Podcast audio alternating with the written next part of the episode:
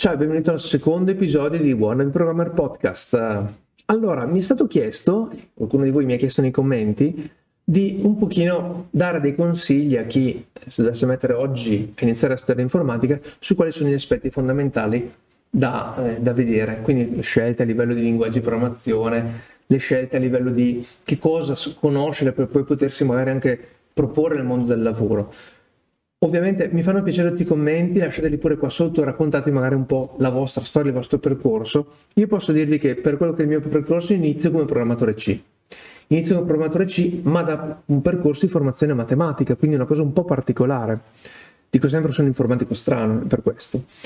E l'idea è che dal mio punto di vista, e lo ripeto sempre, la parte interessante dell'informatica è la descrizione dei problemi e delle soluzioni. Quindi dal punto di vista architetturale, dal punto di vista dell'analisi.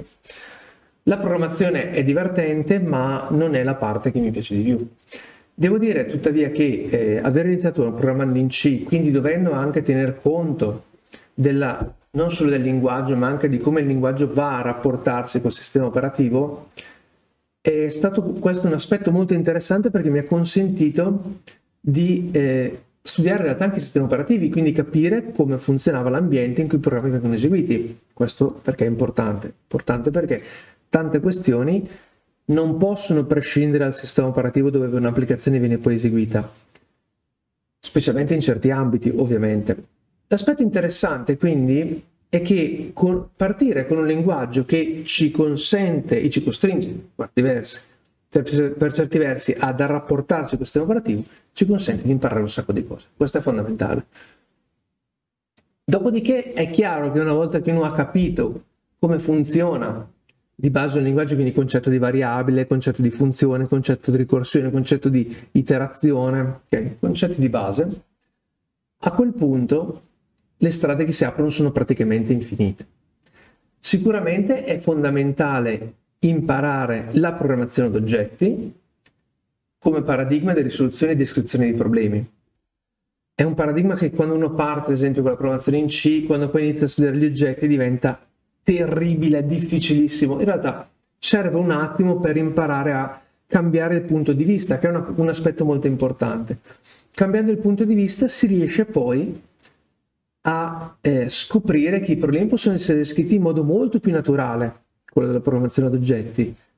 Però attenzione, dico più naturale non perché l'altro non sia naturale, ma perché è una descrizione, quella della programmazione ad oggetti, molto più vicina al nostro modo di pensare comune. Cioè, se io prendo quel telefono qua, questo telefono ha delle caratteristiche, dimensioni, numero di camere e compagnia, e serve per fare delle cose, per chiamare.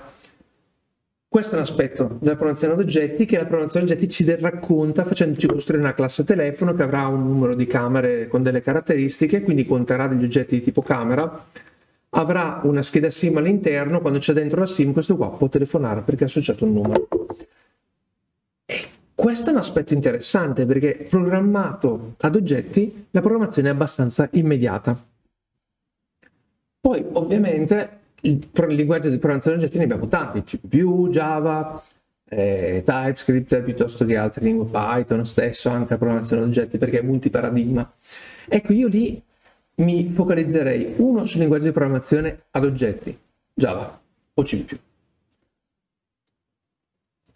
Per quel che riguarda i linguaggi ibridi tipo Python, okay, che seppur consentendo oggi di usare i tipi è debolmente tipizzato di suo, per certi versi, se non facciamo i dettagliosi, se non mi trovo l'elenco dei commenti sotto, però diciamo come idea, okay?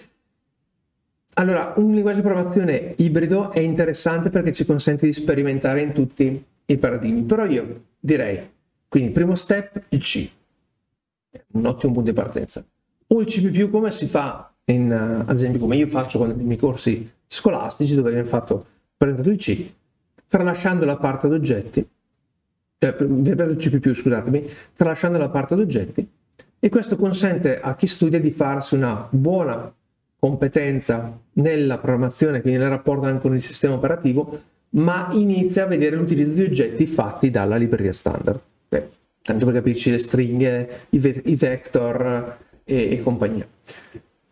Nel momento stesso in cui poi passo alla programmazione ad oggetti, ok, scopro che quelle cose che ho visto vanno a formare i metodi, sostanzialmente. Il passaggio di solito che io vado a fare è quello di vedere le struct e capire e dire che le struct sono delle classi dove tutto è pubblico, sostanzialmente, dando un'infarinatura di information hiding, proprio poca roba. Quando si sposta sulla programmazione ad oggetti, a questo punto se lo fa con Java, ha un linguaggio di programmazione, un linguaggio ad oggetti completo. Questo linguaggio ad oggetti ci consente poi di descrivere i problemi che andiamo ad affrontare ad oggetti, quindi in modo ragionevole, definendo le classi, class struct, le interfacce. E è fondamentale studiare tutti questi aspetti. Non è che io programmo ad oggetti soltanto se prendo le funzioni e le metto dentro le classi e le chiamo metodi. Non funziona così. È l'approccio al problema che cambia, è il mio modo di vedere il problema e di descrivere il problema che cambia. E questa è la parte interessante. L'aspetto interessante della programmazione ad oggetti è cambiare il modo di descrizione, di descrivere i problemi. Poi tu lo faccia con linguaggio A, linguaggio B ad oggetti, ma è la stessa cosa. È assolutamente la stessa cosa. E questo per me sarebbe il secondo step. Il terzo step, che si può fare assieme agli altri in realtà, è l'approccio funzionale. L'approccio funzionale, ora presente in tutti i linguaggi, consiste nello descrivere, nell'utilizzare le funzioni come diciamo, strumenti di lavoro, strumenti di descrizione del mio problema. Diciamo. La cosa interessante è la programmazione funzionale pura, diciamo quella di linguaggi tipo Haskell e compagnia, io non la consiglierei proprio, a meno che non sia un matematico, allora può essere interessante, ma in generale non è consigliabile. È molto più interessante sfruttare alcuni costrutti della programmazione funzionale, non so, già in Java, già in C++ si possono utilizzare, funzioni anonime e compagnia, oppure, e altro consiglio che io do, è quello di provare a utilizzare un linguaggio tipo JavaScript o TypeScript che consente di avere un sistema, TypeScript in particolare, poi anche un sistema di tipi di tutto rispetto, consente di avere uno sguardo d'insieme anche su questo tipo di approccio alla programmazione. Perché? Perché in realtà nei problemi odierni l'approccio è multiparadigma in modo naturale. Cioè, alla fine Python è interessante perché come linguaggio? Perché ci consente di programmare con tutti i paradigmi. Ovviamente il fatto di, a parte che ultimamente sono state introdotte i tipi di dati, possiamo utilizzare i type hint in realtà, però il fatto di poter programmare con paradigmi di programmazione diversi lo rende molto efficace. Si può fare anche in Java, sicuramente sì, ma Java è di suo più prolisso nel scrivere le cose. Quindi poi uno sceglie il linguaggio che gli serve o il linguaggio che vuole imparare. Una volta imparato un nuovo linguaggio, io non ho imparato una nuova sintassi, questo deve essere chiaro. Io imparo una nuova sintassi in pochissimo tempo. Imparare un nuovo linguaggio, in particolare un nuovo paradigma, vuol dire imparare un punto diverso con cui vedere le cose. Quindi nel momento stesso in cui ho chiarezza sul fatto che ci sono diversi paradigmi e so manipolare, diciamo, con un linguaggio per paradigma i miei problemi, io saprò sempre qual è la scelta giusta da fare per approcciare il mio problema. E tra l'altro conoscere tutti i paradigmi di programmazione, almeno i paradigmi principali, mi consente di andare ad affrontare un problema da più punti di vista, sotto più aspetti, sotto più punti di vista sostanzialmente, e questo mi consente in realtà di essere più efficace nella risoluzione, perché ho una visione diversa. Questo è un aspetto che spesso viene trascurato, cioè non è soltanto ho imparato un linguaggio di programmazione procedurale, un oggetti e uno funzionale, sono a posto così. Ma sono a posto così proprio perché quelle idee che io ho imparato mi servono poi quando vado a descrivere nuovi problemi. Questo è un aspetto veramente importante, veramente essenziale. È un aspetto su cui noi dobbiamo veramente andare a puntare. Cioè noi studiamo per essere più efficaci, a prescindere poi dal linguaggio che utilizzeremo. Ma studiare altri linguaggi è fondamentale perché ci dà nuovi punti di vista. E questo è un aspetto, secondo me, che spesso per il programmatore che si sta formando è fondamentale. Magari sarà difficile all'inizio, magari creerà un po' di caos, sarà complicato veramente riuscire a capire bene tutti gli aspetti. Non è un problema. Imparare un linguaggio di programmazione non vuol dire diventare esperti di quel linguaggio, vuol dire riuscire a utilizzarlo in modo proficuo e riuscire a risolverci dei problemi. Poi L'esperienza ci porterà a essere anche esperti di quel linguaggio, certamente sì, ma serve tempo. L'avere studiato le caratteristiche fondamentali mi consentirà invece di crescere come descrittore di problemi, come informatico, come persona che, dato un problema, sa modellizzarlo. Questo è quello a cui uno deve puntare. Il resto non esiste.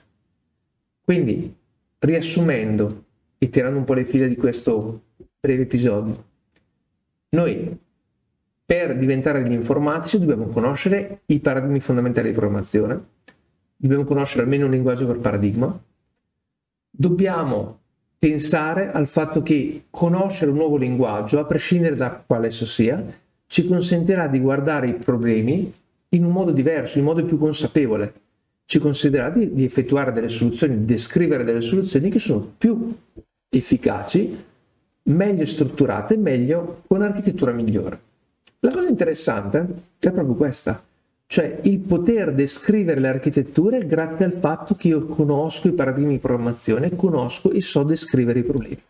Se io so descrivere i problemi, so fare una buona analisi vuol dire che sarò portato poi ad approfondire le mie competenze in termini di architettura e di, diciamo, descrizione globale delle applicazioni come insiemi, ok? E come concetto, dal punto di vista concettuale. Riuscire a descrivere l'architettura è lo step finale. Quindi una volta che ho imparato il linguaggio di programmazione e quant'altro, devo focalizzarmi sull'architettura. In quel caso sarò un informatico veramente completo. Detto questo, io ho concluso in questo episodio, spero che vi sia stato utile. Se hai delle domande, se hai delle proposte per i prossimi episodi, scrivi pure nei commenti. E ti ringrazio per l'attenzione e ti do appuntamento al prossimo episodio. Ciao!